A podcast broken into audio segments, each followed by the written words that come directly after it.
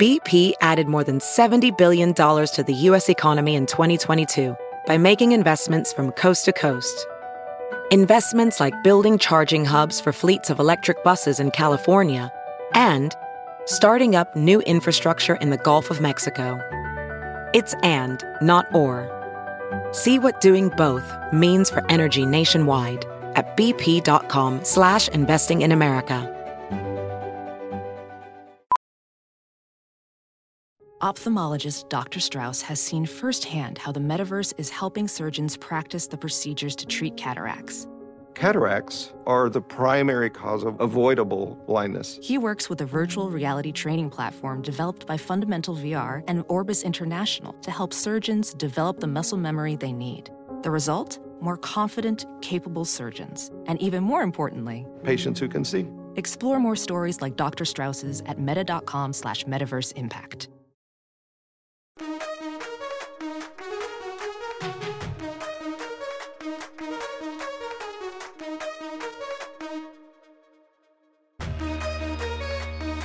My name is Haig Balian, and I am a writer and a podcaster. Mark Dreyer is on the other end of the line. He is the China Sports Insider, and this is the China Sports Insider podcast. And we have a tremendous, tremendous show for you this week. Tencent Sports, is it a casualty of China's tech downturn? One CSL team says it will not be in the league next year. And the Forbes rich list is out, and guess who's not on it? And then we talk Ultimate Disc in China with Anthony Tao and Zoey Tang. The sport has become really popular because, well, influencers found it. Uh, and we're going to talk to uh, Zoey and Anthony a little bit later on the show. But first, Mark, it was a huge podcast week for you. You were on Patrick McEnroe's podcast this week. How did that go? It was a lot of fun. A lot of fun. Yeah. So Patrick McEnroe, uh, for those who don't know, uh, former U.S. Davis Cup captain, tennis player in his own right, but uh, not not didn't uh, reach the same heights. Uh, as his brother John, but he's an ESPN commentator, has a, a, a podcast about tennis called Holding Court. And he just reached out to me on Twitter, actually, uh, and uh, we talked about uh, tennis and Peng Shuai and China and, and everything in between. Had a really, really had an engaging conversation, and, and he knew a lot of a lot of the topics. Uh, so asked some some really interesting uh, interesting questions, and uh, and it was great to great to be on the show. Yeah. So, so besides that, you you went to an actual live soccer match. I did, I did, Haig. It was uh, it was a little bit different. It was in a fifty five thousand capacity stadium. Um, it's the biggest. Uh, I'm in Taiwan right now. I'm actually in Kaohsiung in the south. Uh, this was a stadium that was built for the 2009 World Games, which is a big multi sport competition, sort of uh, lower level, sort of like the sub Olympics, if you will. But it's a, an awesome stadium. This was actually it was a women's soccer game. Um, check out the name of this league, the Taiwan Mulan Football League. Mulan, obviously the uh, the, the, the female heroine. So that's the name of the uh, TMFL is the name of that league, and there are six teams. And uh, actually, my my uh, kids' soccer coach uh, plays on the team. They actually have two two of their teachers. Uh, one of them has played for the for the Taiwanese national team in the past, so they're pretty good. I was very impressed by the standard. Um, weren't a lot of fans. Uh, we were probably maybe into triple figures, maybe. Uh, so it was, uh, it was pretty empty in a, in a 55,000 capacity stadium. But it was, uh, yeah, it was, hey, it was good to, uh, you know, they, they had, they had like uh, the cameras, they had at least four broadcast cameras that I could see uh, streaming the game and all the match officials and, and the flags and everything, and, and some fans, if not too many. but yeah, it was, it was fun to go to. Yeah, just a reminder that even outside of China, COVID is still a thing and people aren't really going out. 85,000 daily cases in Taiwan right now, and we've still got these games going on. So closer to home, Tencent Sport is laying off 100 people. That's about a third of its staff. It's a tech story, but it's also a sports story. So, what is the sports angle? Well, there's just no content for them to to to be producing. Um, you know, if you're taking content from overseas and, and replaying it, then you don't need a whole lot of people to do that. But if you're producing new stuff, there's no sport going on in China to do that. So, unfortunately, I mean, this is this is a desperately depressing story. But you know, you had to say it was coming uh, because how long are they how long are they able to to keep people on? Uh, what, what, I will say is that, um, as I understand it, the NBA, which is probably their well e- easily their their premium product right now, that actually runs through their video division. So uh, this has been unaffected by the the layoffs in the in the sports. It's just kind of internal reorganization. But uh, yeah, in terms of new content creation and and so on, there's obviously not a lot going on. Um, and they will still be, you know, uh, broadcasting some some of those other, uh, you know, overseas uh, uh, overseas leagues and, and, and games and the Premier League and the other European leagues just just just ended this week, right? Um, and I was just sort of thinking, uh, if the Sixers, if the Philadelphia Sixers had made it to the, to the semifinals or the finals of the NBA, they wouldn't even be able to uh, to air those get those matches. So that would have been like a double whammy there. Just anecdotally on on on the last weekend of sport, yeah, with the Premier League and, and Serie A, um, AC Milan winning, uh, they've got a lot of fans in China. Uh, the Serie A was on CCTV back in the 80s, so a whole generation of people kind of grew up with that and, and have still have some loyalties to the teams. I saw a lot of people actually post about you know staying up to watch these games. And you know a few kind of wry comments about basically like look at all these fans and packed stadiums and you know crowds celebrating on the field afterwards and and you know wouldn't it be great if dot dot dot uh, but uh, obviously the reality here is is uh, is very different it's pretty different. Uh, I don't know if you saw the Pony Ma post on, on WeChat. Pony Ma is one of the founders of Tencent, big billionaire. Uh, and according to Bloomberg, he reposted an article about uh, COVID zero, which called out economists, academics, and even average internet users for dismissing the economic impact of Beijing's harsh COVID measures. So a lot of people are feeling it. Um, you know, I don't even know what I would call this. People are, are not happy about it, and they're not shy about about about saying so. And people are suffering. I think it's significant coming from Pony Ma. He's one of the most understated, low key uh, uh, billionaires in China. Um, he's a massively, you know, famous name. Tencent is is obviously one of the top companies, but compared to to Jack Ma, for example, he's at the other end of the scale in terms of uh, public persona. You don't see him talk. So for him to post something like this, um, it, it it it is, I think, significant. I mean, the economy according to according to, to, to some aspects, it's it's basically in meltdown because there's only one priority right now, and that's COVID zero. So it doesn't really matter how bad the economy is. Nothing is changing. Uh, we're not seeing a whole lot of signs of, of, that changing anytime soon either. So, you know, some people can take a more positive spin, others take a more negative spin. But I, I feel like the real pain is is is yet to hit, and that's um, that's that's going to be tough. It is hard to overstate how bleak it is right now. Uh, so we know that at least one CSL team is making it to, into the bubble. There, so there's going to be maybe a CSL league of some sort after all. Uh, Marwan Fellaini, who's a star of Shandong Taishan, he posted a photo of his team heading somewhere on a bus. Um, and it looks like they're going to start playing sometime soon. But one team that isn't going to be there is Chongqing Liangjiang Athletic. They're in debt. They can't play their players. Uh, and you know, players just said they haven't been paid, and, and some have been taking jobs as as delivery drivers to make ends meet. And this is a team that almost signed Iniesta just four years ago. This is crazy. Yeah, it is insane. Uh, you know, people actually, like you said, it's hard to it's hard to it's hard to overstate this. Like a, a effectively a Premier League team here, a Chinese Super League team going bankrupt just days before the start of the season. And and this is not unexpected, but it's wild to think of this happening. I mean, we had just just recently, you know, a, a year or two ago, the the champions Jiangsu Suning going bankrupt, out of business, fully out of business, four months after winning the title. It's absolutely insane. Um, these are teams with, you know, not not 100 years of history, but significant history. Chongqing has sort of bounced around financial problems and and they've had some issues over the years, but going bankrupt is is you know, I just look at look at overseas. Sometimes they they default and they kind of might get uh, demoted and so on. But but to have it happen so late on, it's it's desperately depressing. I think there's no other word for it.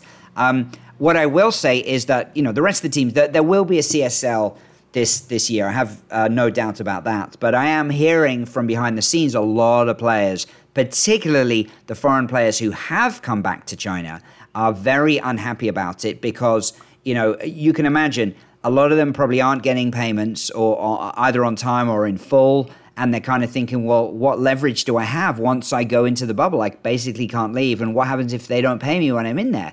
What's going to happen then? Now, there have been some cases where, um, you know, Shanghai Shenhua, for example, right now has a transfer ban because they were taken to court. Uh, sort of, there's an international football body that, that sort of deals with this, and, and actually they've stepped up in a few years and managed to sort of put some leverage on on through the CFA on some of the, the Chinese teams. So there are some there are you know some some recourse that the players have, but you know you can imagine a lot of these players sort of leave without getting paid. We've heard story after story of that in the past, um, and it's uh, again it's frustrating. Uh, and the the only real solution that you see happening is is that all the foreign players uh, uh, uh leave and and and try and play the game somewhere else. And then you know we've got Chinese players taking jobs as delivery drivers. I mean that's just that's just nuts. So one thing you're you're learning here is that just because you have a contract doesn't mean you're going to get paid. I mean there is that sort of truism about China that you know signing a contract is the first step in a in a negotiation. Um, it, it's obviously meant as a little bit of a joke, but I think there is some there is some truth to that. And and anyone who's who's you know, worked a number of jobs over a number of years, particularly sort of jobs on the fringes. You know, that not not the the more um, formal employment contracts, but I mean, I've lost count of the number of, of people in sports or elsewhere who sort of you know haven't been paid in full for, for this or that. Uh, it's it's one of the uh, the challenges I say I would say to, to to go with the opportunities. Okay, Mark, let's move on to something a little bit less bleak. Money. Forbes magazine just released its list of the world's richest athletes. Who is not on it? Well, if you look at the top of the list, you know, it's the usual suspects. You got Messi, LeBron James, Cristiano Ronaldo, Neymar, um, Steph Curry, Kevin Durant, Roger Federer, and so on. You know, there's there's uh, uh, Alvarez in boxing. He's number eight. Tom Brady, nine. Um, you know, these are people who are their total earnings, you know, Messi number one, 130 million US dollars. And it's a, a composite of off field earnings and on the field earnings. So basically, what you get for, for playing your sport and your endorsements as well. Now, if we go down to the bottom of the list, number 50 in the Forbes rich list, um, TJ Watt from uh, NFL has a total of $37.6 million. Now, I don't know if you remember, but uh, before the Olympics, the estimates coming out for Eileen Gu's earnings from mostly sponsorship, almost entirely sponsorship, she's not earning a whole lot from winning uh, freestyle skiing competitions, were 35 million US dollars. Now, this uh, Forbes list is correct. It says to May 2022, so they uh, they've basically updated it.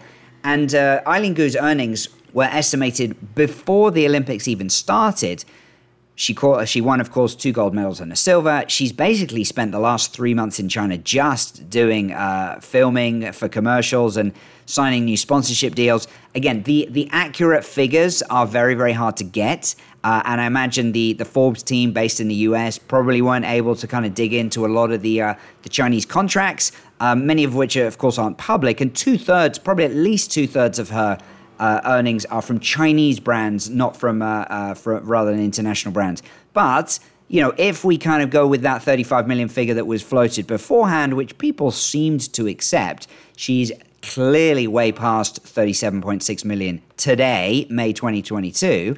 So, by my reckoning, she should be somewhere on the list. Do you think there are other Chinese athletes who could be on the list if it was a bit easier to get those numbers? Like Su Bingtian, for example. I mean, he's he's everywhere. He is, but he just doesn't have the same number of brands. I mean, Eileen Gu is ubiquitous in terms of the fashion labels, and they, they you know, she can charge a lot of money. Uh, the profile that she has right now, no one else really compares.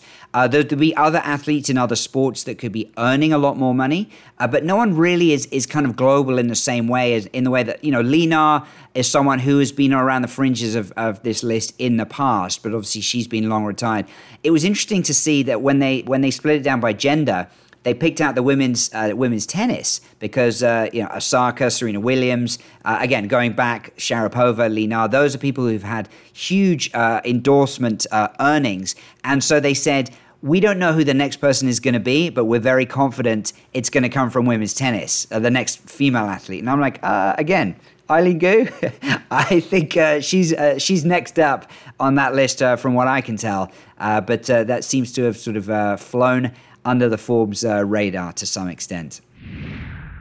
We're going to do something a little bit different here. This week, SupChina published a piece called Ultimate Frisbee is Soaring in China as a Fashion Fad, which I wrote. Uh, it's about how Ultimate Disc has been chugging along in China. Uh, but remained a niche sport even while it's been making some inroads as a professional sport in North America. But all of a sudden, the game caught on in a huge way. And a lot of that has to do with these influencers uh, who post these very suggestive photos. And we're going to talk about that later on uh, of themselves with frisbees on, on Little Red Book, Xiaohongshu, which is a, a social media app. We have two people joining us who are going to talk about it. Both of them are in Beijing. Anthony Tao is the managing editor of SupChina News. He also used to captain Big Brother, uh, one of China's best ultimate teams. And Zoey Tang is a co captain of Big Brother. Welcome to you both. Hi. Thanks for joining us. Thanks for having me. Anthony, I want to start with you. Uh, and this is amazing because you don't normally get to interview your, your editors. Uh, so this is kind of a first for me. So let's see how this goes. Um, you've been around Ultimate a really long time in China, but you were a little bit wary about doing a piece about Ultimate. And it took a little bit of con- convincing. What, why were you suspicious about doing a piece about Ultimate? Because for as long as I can remember, uh, as long as my journalism career goes, I've been trying to get ultimate coverage. I remember, um, I remember being an intern at Sports Illustrated way, way back, and trying to pitch Ultimate to uh, to the editors there. And this was, gosh, this was uh, 2000. I want to say five, and I, I I remember uh, after basically writing a feature about it, I think they pitied, took some pity on me, and ended up letting me do like 50 words about the speech tournament in Chicago. Uh, the thing is, I I am always suspicious when people come to me with this thing that they love, uh, much as I did back in the day, and say this is newsworthy. I wasn't quite sure.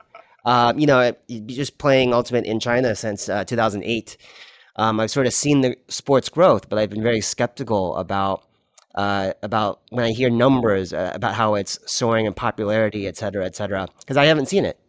Um, then again, I need to say I sort of semi-retired last year, so I haven't really been on the scene at pickup like Zoey has, et cetera. Uh, like you, Haig, uh, being in the pickup scene recently, the the ultimate pickup scene, and seeing all these new players. So I wasn't quite sure uh, about the the fad that that Xiaohongshu has sort of kicked off. But um, uh, I'm I'm happy that we were able to develop the story that you told me more about it and ended up convincing me to commission this. Anthony, um, I just want to pick up on a couple of things you said there. Um, I love the fact that you said that you um, semi-retired uh, from your basically semi-professional status as an yeah. ultimate athlete. So, so, just just wanted to give a shout out to that. Uh, secondly, what I'm hearing is is this kind of like correct me if I'm wrong, but what I'm hearing is it's kind of like you know you discover an indie band and you love these guys and this is kind of your thing, but as soon as it gets too big, you're like, oh, I don't like it anymore. I only liked it when it was small. That's kind of what what what I what, what came to my mind when I heard you say this. You know, well, I've been here since the beginning um, and, you know, I'm sort of skeptical. But like, why not embrace extra coverage, like growth of the sport? Like, is, is that an unfair take?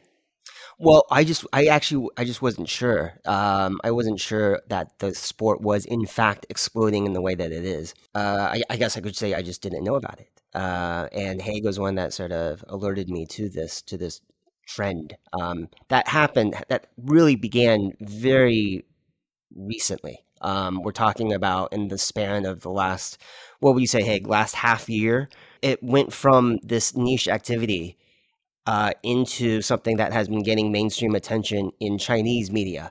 When whenever whenever something, an activity or a news piece, uh, a trend, anything trends on Chinese media, then we're talking about something that deserves coverage in English media.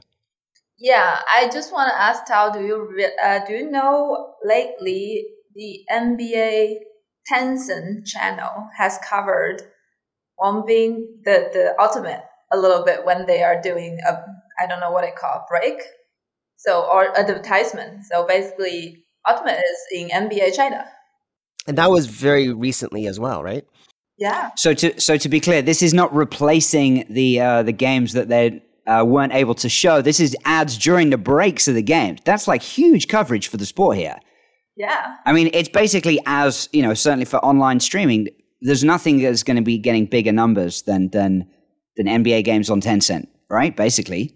And it's also a big game. It's right now they are doing what West uh, final or semifinal yeah, the conference finals. Zoey, that's a, great, a good question though for, though for you. So, when did you start noticing all of these new players and all of this new sort of media uh, surrounding Ultimate in, in, in Beijing? I think it started maybe last winter, where it's kind of have a lockdown policy, but somehow like somebody start saying, "Hey, look at this Xiaohongshu," and everybody posts about frisbee. Then we go on to look the Xiaohongshu. We were like, wait a minute, this is not the frisbee we play. They dressed so pretty, and we were like, I I don't know, we are like countryside person, and when we play frisbee, so uh, yeah, so I I went on to take a look, and I know nobody in Xiaohongshu. We have to talk about these photos because one of the hardest parts of writing that piece actually was trying to describe these photos. Um, and it's and it's hard because I don't want to like I'm not the fashion police. I don't want to like you know to say oh this is good, this is bad or whatever. But can you try to just okay? Let, us some of these photos? let's do like, an what, experiment. What like? I haven't seen the photos, so you guys will try to explain, and then I'll I'll I'll see once I see how good a job you did. Okay, we can, but I can just say like the best way to see it is that to actually see it and check out supchina.com and check out the uh, the article. Anthony, how would you describe these these photos? Uh there are there's a lot of skin. There are a lot of uh, lot very of tight tights.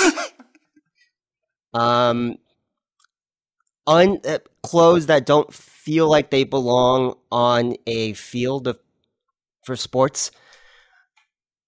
I there was a there was a quote in the article that uh, we ended up cutting uh, from from uh, a frisbee player in Shanghai, a competitive player, and uh, he says uh, I think he describes it pretty well, um, where he says in the span of one year, frisbee highlight videos turned from displays of athletic performance to hot chicks in yoga pants there there are a lot of um, let me let, let's let's call it uh, postures poses that make a frisbee player like yeah. me grimace because I see it and it's and I just know there's no way that disc is flying where they want it to.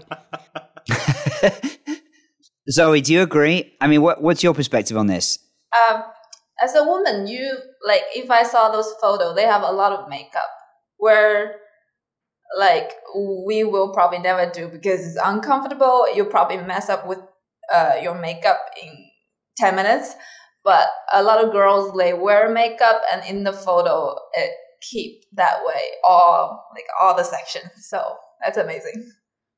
So are these are these people like are they just posing, getting the shot, posting it, and then they're out of there? Like are they actually doing any of the exercise? Like I, it seems to me a sort of a cross section between this sort of social fitness trend that we've seen over the last few years with people going for runs and then they post the map of, you know, I've done five or six kilometers and, and here's my time and all that sort of stuff. But they've actually done the run, you know, whatever speed, but they've actually done it. Like, are these people actually playing or maybe they don't even intersect with, with your games?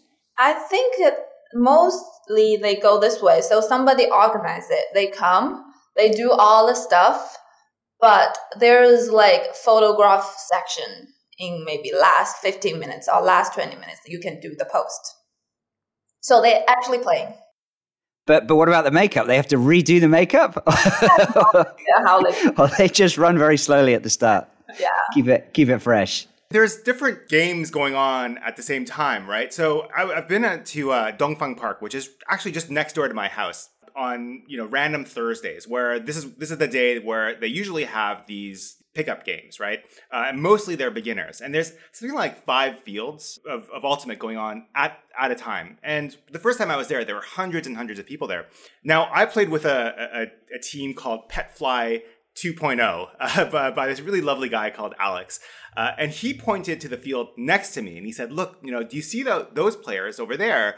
They are brand new to the sport. They have never held a disc in their lives and there's the photographer next to them taking photos of them, and it's all for uh, Xiaohongshu. So, you know, I think I think you get a mix. I think you get some people who are purely in it just to, you know, just because it's a fashionable sport and they want to take part in something fashionable.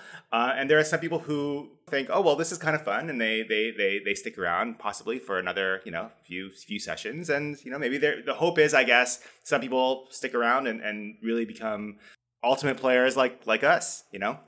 Are most of the people posting photos, are they already established as influencers, as KOLs, or are they trying to kind of break through through this new trend, or a bit of both? I wish I could answer you, but I don't yeah. No, no. So you, you actually told me something. I, I didn't actually use it in the piece, but uh, you know, when I interviewed you for the piece, you told me that Xiao Xiaohongshu had actually gotten in touch with you uh, and your team previously. Uh, what what do they want to know from you? So I I don't know. Maybe start with the March list here, and they create this group and they add all the I will say team captains or the organizers, and they were like, "Here we are here to help you to promote frisbee." So what you need to do is in you send us the logo and we will do the we will create a poster for you to post later. Then also you show me I think you have to fill out the form. They will help you promote this link to the relative person. Um basically that's it. So they have this session, they have this group of people like every two week tell you to do the promotion. That's that's one of the most interesting aspects of this story. I think is how many brands and uh, and the app itself. You know, Little Red Books or Hongshu. We've been we've been mentioning it a lot, but I, I don't know if we actually properly ID'd it. It's kind of like the um, uh, like uh, it's a it's a lifestyle app. It's kind of like the Instagram of China, right? Uh, mm-hmm. With more of a social aspect to it. But um, I've I've just been amazed by how much that app has been actively involved in this that they've identified frisbee as this thing that they can use to to promote this fashion, this fad. Um, you take it to the U.S. Uh, and you tell people, you tell ultimate players there that this is happening, and um, I, I, think people would be shocked because uh, uh, frisbee, as we all, as you guys probably know, ultimate has very countercultural roots, and in the U.S. now they've gone away from that, but in the in a completely 90 degree direction from where it's going in China, whereas where they're trying to make it more legitimate, more like a very competitive sport. So that kind of leads to an obvious question. Like, of all the things that could have exploded on Xiaohongshu, like why, why Ultimate? Why has this? You know, uh, th- there's going to be lots of people trying to trying to find like niche brands, niche sports, niche trends, uh, and sort of you know be the next leader. Why do you think this has broken through? Um, for me, I feel like frisbee itself is really a low skill for a new player. If you never play a sport before, you come here and we teach you how to throw, and this is just very easy to accept. And I don't know if it is the factor. I mean, I I feel like this is one of the the quality of the frisbee. Um, you know, Wang Bin, who uh, Zoey you mentioned earlier, Wang Bin, who's been playing Ultimate um, since uh, I, I, think he started in 2006 um, here in Beijing, and he's been playing competitively ever since. Uh, one one of the things that he said was that the underlying factor to all of this is that frisbee is such a graceful and amazing game. Uh, actually, he said ultimate was. He said Feipan, and sort of in you know in China, Feipan can be used interchangeably between frisbee uh, or ultimate. Uh, but I'm pretty sure in this context, he meant ultimate as the sport was so fun to play, and therefore people um, are attracted to it. But sort of as Zoey mentioned too, you know, yeah, the um, um, the threshold is low for people to get started. You only need a disc, right? And it's it's a non-contact sport, uh, so it's relatively Uh, less stressful, I suppose, or a little bit safer. Yeah. By the way, I forgot to mention the social aspect of the frisbee. you play boys and girls in the same field, seven on seven. It could be four girls, three guys, or four guys, or five, even more. So you are at the same field, so you feel really connect. Now, when we talked, you were talking about how, you know, when you play with a lot of the newcomers, it can actually be kind of dangerous and you don't feel that safe. Like, what, what, why, why is that? You mean when I play the newcomers? Because they don't know the game and they don't know where to go. And if I play full speed, I will easily get tripped by them or have contact with them because I can, I, I don't know where they are going. That's basically what I want to say. Right. No, the the um, I think the social aspect of it is fascinating. Like like when I first came to China, I was sort of surprised. I think about you know when talking to talking to to 20 somethings just about like well how do you date how do you how do you find people like in, in the west you know maybe maybe this is more of an english thing but you know people go out and they drink and and and one thing leads to another and and you know there's there's there's few dating stories that don't involve alcohol you know i think that's just just reality whereas here you know people are like oh well i just kind of stay home friends are friends and and and like it's partly culture it's partly financial as well but this is this obviously is basically free to play i suppose you got to rent the pitch, but you don't have to. You can play in a park. I've always, whenever I've played at, at obviously extremely low levels, it's just been on a patch of grass. It hasn't been on a, like any kind of formal area or on the beach or something like that. So apart from the cost of the disc, um, it, it's very easy to do. And, and I think you make a great point about the social aspect of it's a great way for boys and girls to, to hang out and have fun. Yeah, I hadn't thought about that, but you know, uh, frisbee couples are, are a thing that's um, uh, Zoey, like you and I, we know plenty of people that met through frisbee ended up getting married. Yeah, I wonder. I wonder, like, how many new frisbee couples are going to come out of this recent uh, fad. Haig, I feel like we've stumbled onto part two of your series here. I'm telling you, I'm trying to pitch it as a series. Honestly, this could be this could be a this could be a weekly column, Anthony. Come on, um, but Zoey, it's not free though, is it? Like, I mean, there's a lot of these clubs uh, charge money for people to play, um, and and you made the point as well when we were talking that it's become a lot more expensive. Uh, these, these clubs are charging even more to uh, to play, right? Yeah, it used to be like if you go to like pick up 50 kuai for a pickup, now it's at least 100 to 150 because I don't know. I think a lot of them have coaches now and have photographer, which is important. Um, also, I think you have to pay for the pitch and everything. So yeah, they add into the cost. Is that higher price something that's offered to people that want photographs? Like, what, what if you want what if you're going just for uh, for the frisbee itself? Um, do they also have to pay yeah triple the amount? Yeah. Okay. Well, I I mean I, I heard this from one of my contacts in uh, Shenzhen who plays Ultimate. Uh, we were talking about the story, and he was saying something similar that that um, the rise of Ultimate uh, Ultimate's popularity has uh, actually divided, kind of split the competitive scene. Um, some of their players are now being asked to lead these other teams, these more, um, I guess you could, you could say, more social clubs as opposed to competitive clubs. Um, and also, yeah, the the increase of um, in in the cost, um, this whole, the the way that supply and demand factors in, that's had, in my opinion, a pretty negative impact on the game. So it's not quite, you know, going back, Mark, to your like analogy about indie bands. Um, it's not quite like that unless you're saying like my indie band that I love now charges tickets that are three times what it what it used to be. It seems it seems to me that it's kind of coming at it from a very different angle. So where I am right now, there's a local surf club and it's very low key. And I've taken my kids there a couple of times and they have a good time. And, and actually, they, they have this old dude who's just sort of like an amateur photographer and he takes pictures of people surfing. So, like, you stand up on the board once, there's a good chance you're going to get it no cost. It doesn't charge you a thing. They post it on Instagram and, and everyone loves the photos. And, and people like, it's a cool thing to do and they embrace it, but they, they do it because of the surfing. What I'm hearing for, for, from you guys, from some of these people, is they go there starting with the whole photographer. Like, I'm going to bring my makeup person and my, like, they kind of like, you see those people who go out and do the wedding photos. I'm imagining like kind of like you got the you got the hair and the makeup and the photographer and it's like let's get all those people like in a row and then okay where's the disc? Oh i forgot to bring it you know?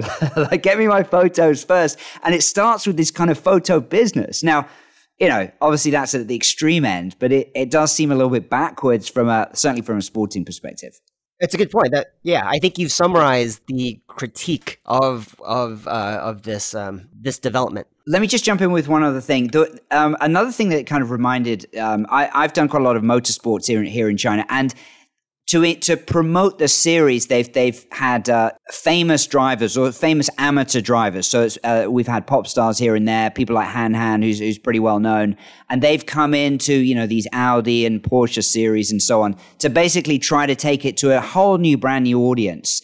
Um, that's worked to a certain extent. Uh, it sounds kind of like what what you guys are saying, also in terms of recruiting the the big the biggest KOLs and kind of moving them up into the kind of the uh, the professional teams where from a from an athletic perspective they're not really able to do that but you know it doesn't really matter. We all play along. And and, and look hopefully it can grow the sport. I'm i'm all for for more people being more active in more ways and, and people getting out there whether it's whether it's just a little bit of this and, and and something else. But if it helps to promote more people being active i think that's a good thing. Yeah. I i think i didn't re- mention this in xiaohong in Xiaohongshu, basically, they create a hashtag for frisbee. So it called 快乐都是飞盘给的, which it means happiness is brought by frisbee, or you say frisbee bring all the joys. I think this is a very positive hashtag or angle. So I like that about uh, Xiaohongshu is doing this promotion. Yeah, I'm, I'm glad you brought that up. Uh, I, I don't want to come off like some ultimate elitist where I say, you know, unless you're playing in a certain way, then it's not right or whatever. Um, yeah, I think it's t- too late for that. Especially if you cut out, you know, this part what I'm going to say next. But um, no, I think um, I think I think the more exposure the sport gets, uh, the hope is that maybe some of these people who come because they saw it on an app uh, will end up loving it, and then uh, who knows where they might take the sport from here. You know, there's this guy in Shanghai um, named uh, uh, Kuba. I actually don't know the the Chinese pronunciation of uh, Kuba, but Zoey, do you know him? Yeah, Dong Da is his Chinese name. But he's been working. You know, he's a professional photographer, but he's been working to promote the sport in his own way for um, ten years, give or take.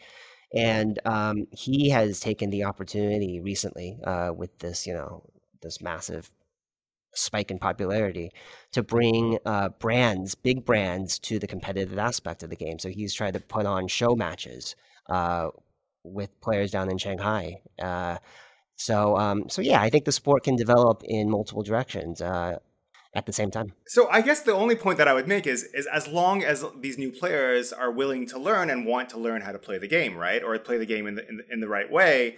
I mean, Zoey, you you're the one that has the most experience with with training a lot of these new players. What have those experiences been like? Is there is there this willingness to learn and I think uh, the first is like those people need to willing to consistently join the practice. I think that's first step, and you will see people um, grow out of couple practice. Some people maybe come for one time, then drop out. Then that's not our target audience um, I think for a like for us as a club team, we are looking at this opportunity to see if we could get anything from this big wave. So, like, if anybody who really enjoying the sport or who can be the next generation athletes, then we want to take them and to train them to join our club for our future when I was at Dongfeng Park, I was, you know, when, when, I was playing with the team, I was trying to do, run some drills as well. And, you know, one of the drills I was running was just this very simple cutting drill. You throw the disc, uh, somebody cuts, and you go around. It just wasn't working. So, what have been the specific challenges that you've had in terms of training different new newcomers? Yeah, so my thing is I'm always focused on the women's. So I don't know if you guys know, like uh, Ultimate has like single season which is um, we split the team, doesn't play mix anymore, we play single gender. So um, throughout the single gender, I feel like I have improved a lot from the single gender. So that's why I commit myself to uh, improve this single gender games. Um, but for the, a lot of girls, especially in China, they never play sport before. They probably don't know how to run. They probably don't know how to cutting. You say cutting is easy. Then for them, they will ask you, what's cutting? And what do you mean cut sharp? Oh, so I have to teach really, really basic fundamental, how to spring, how to, um, how to do the footwork and how to catch this. You won't hurt yourself. But, but at the same time, it's tremendously exciting that all these, you know, that women are being attracted to sport for the first time in some cases. Yeah, I think that's the big part. I really like this big wave because uh, other in other sport you won't see so many women um, participate or join the sports as frisbee does. So, like, how big do we think this is going to get? Like, eh, are there corporate opportunities? Are going to see sponsorships, and and and also, like, what is the what is the structure? Is there kind of like a like a league within Beijing, within within China? You know, like, how formal is the sport right now, and how more formal do you think it, it's going to become with this with this growth? It's really really difficult to say because no matter I, I think any kind of improvement need a lot of manpower organization to involve to make it formal. So right now people are making money. That's why they are like open the market for it. But nobody is doing that for being for it to be informal. You know what I mean? So um I don't know. I don't even know like after the pandemic if we can travel the first like competitive uh, tournament gonna be because there are so many teams right now and how it gonna run soon i can speak a, to a little bit to the history of the competitive scene um, you know when i first arrived in 2008 um, there were a few great teams and then everyone else we kind of sort of have to had to nurture along at that time by far the two most well-known teams were uh, Big Brother, uh, which was in Beijing, and Hua, which is in Shanghai. And these two teams, by the way, still exist and are still very much rivals on the field. Uh, but then through these very through these domestic competitions, such as China Nationals uh, and um, and just other tournaments that were hosted in places second and third tier cities like um, you know, Tianjin and Nanjing and Ningbo was a big hotspot back then. Wuhan, uh, the sport uh, developed solely at first as a competition. Now, ever since COVID, a lot of those competitions, and there used to be more than a dozen in the calendar year, uh, have gone away. So people are not practicing amongst their clubs as much. And I think that kind of, I think COVID kind of opened the door for Ultimate to become more of this recreational social activity. Also, the uh, the single gender format was is also a relatively new development. Uh, I think um, only happened about five years ago. Before that, it was all co-ed. But uh, but that's actually opened the door to a lot of participation, a lot more participation. Uh, you know, we talked about the social aspect of Ultimate uh, being a you know co-ed thing, but but actually, I think a lot more women are now willing to try the sport because they're competing in the single gender division. Um, and I think I think I think this Xiaohongshu, I think this fad, I think it's gonna, it's I think it's great recruitment for just more bodies uh, and and and I think we're going to see some of them stay and and stay and and get you know participate in tournaments when they, whenever they can happen again. But Tao, like look at United States, they are much developed system than China. Do you think we will go through like regionals and then go through nationals, like this kind of format introduced to frisbee? The well, future? the only reason the U.S. is able to do uh, uh, is, is able to have these uh, different strata of tournaments because there's so many players, uh, millions, in fact, millions that are registered through USA Ultimate, right? Uh, that's going to take a lot more time. Uh, one thing I did want to mention, uh, you know, every couple years there's there's something called Worlds that that the World Flying Disc Federation (WFDF) organizes, and that you know um, happens in different cities. as recently as um, maybe six years ago, it was only one or two people in charge of putting the China team together uh, to go to these tournaments. And I, I, was very lucky to be able to participate in a couple of them.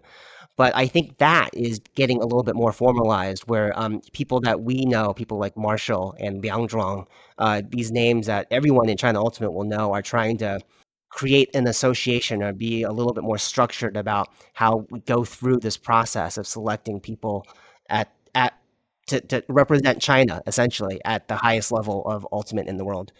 Anthony, you mentioned earlier about China not having those those that number of players that you can find in, in the United States and, and Canada and other places. One thing I heard and I couldn't confirm myself was that this federal education body had just approved ultimate to be one of the sports that in, in Chinese schools like that kids are taught.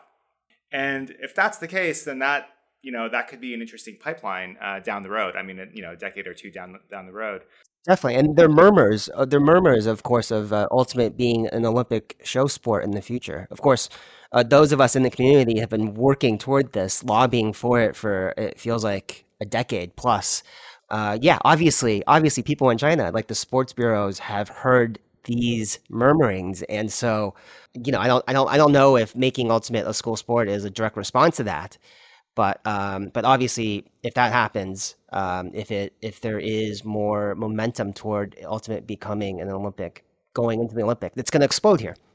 I'm I'm going to make one prediction. Um, I think the organization of this is going to become quite political um, because there's going to be competing bodies there's going to be, you know, official bodies. There's going to be uh, municipal and, and, and provincial and all this different things. They're all going to have different priorities.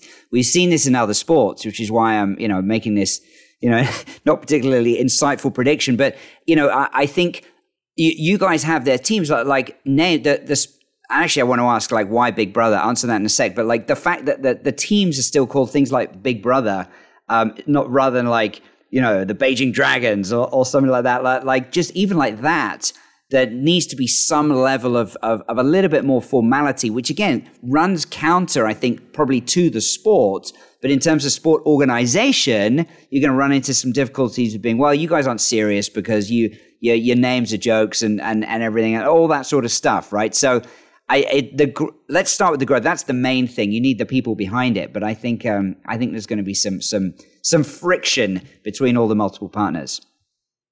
Yeah, Mark, you saw what happened with ice hockey here uh, with rugby, uh, sports that were non-existent in China uh, yeah. 20 years ago, and now are at the level that they are. Yeah, I think I think you um, I think you're right on with your prediction. Uh, Big Brother uh, in Chinese, Da Ge, is a term of endearment. Uh, it's, it's a team that predates me by a few years. Um, we're talking about real Beijing Ultimate OGs like Doc and Jim Kirchhoff, etc. Uh, Jason, these guys who uh, who left China, unfortunately, you know, years and years ago. But um, what Orwellian um, right. Okay. I thought it might be double entendres. I, I will not comment on, but uh, got in it. Chinese, got it. Just.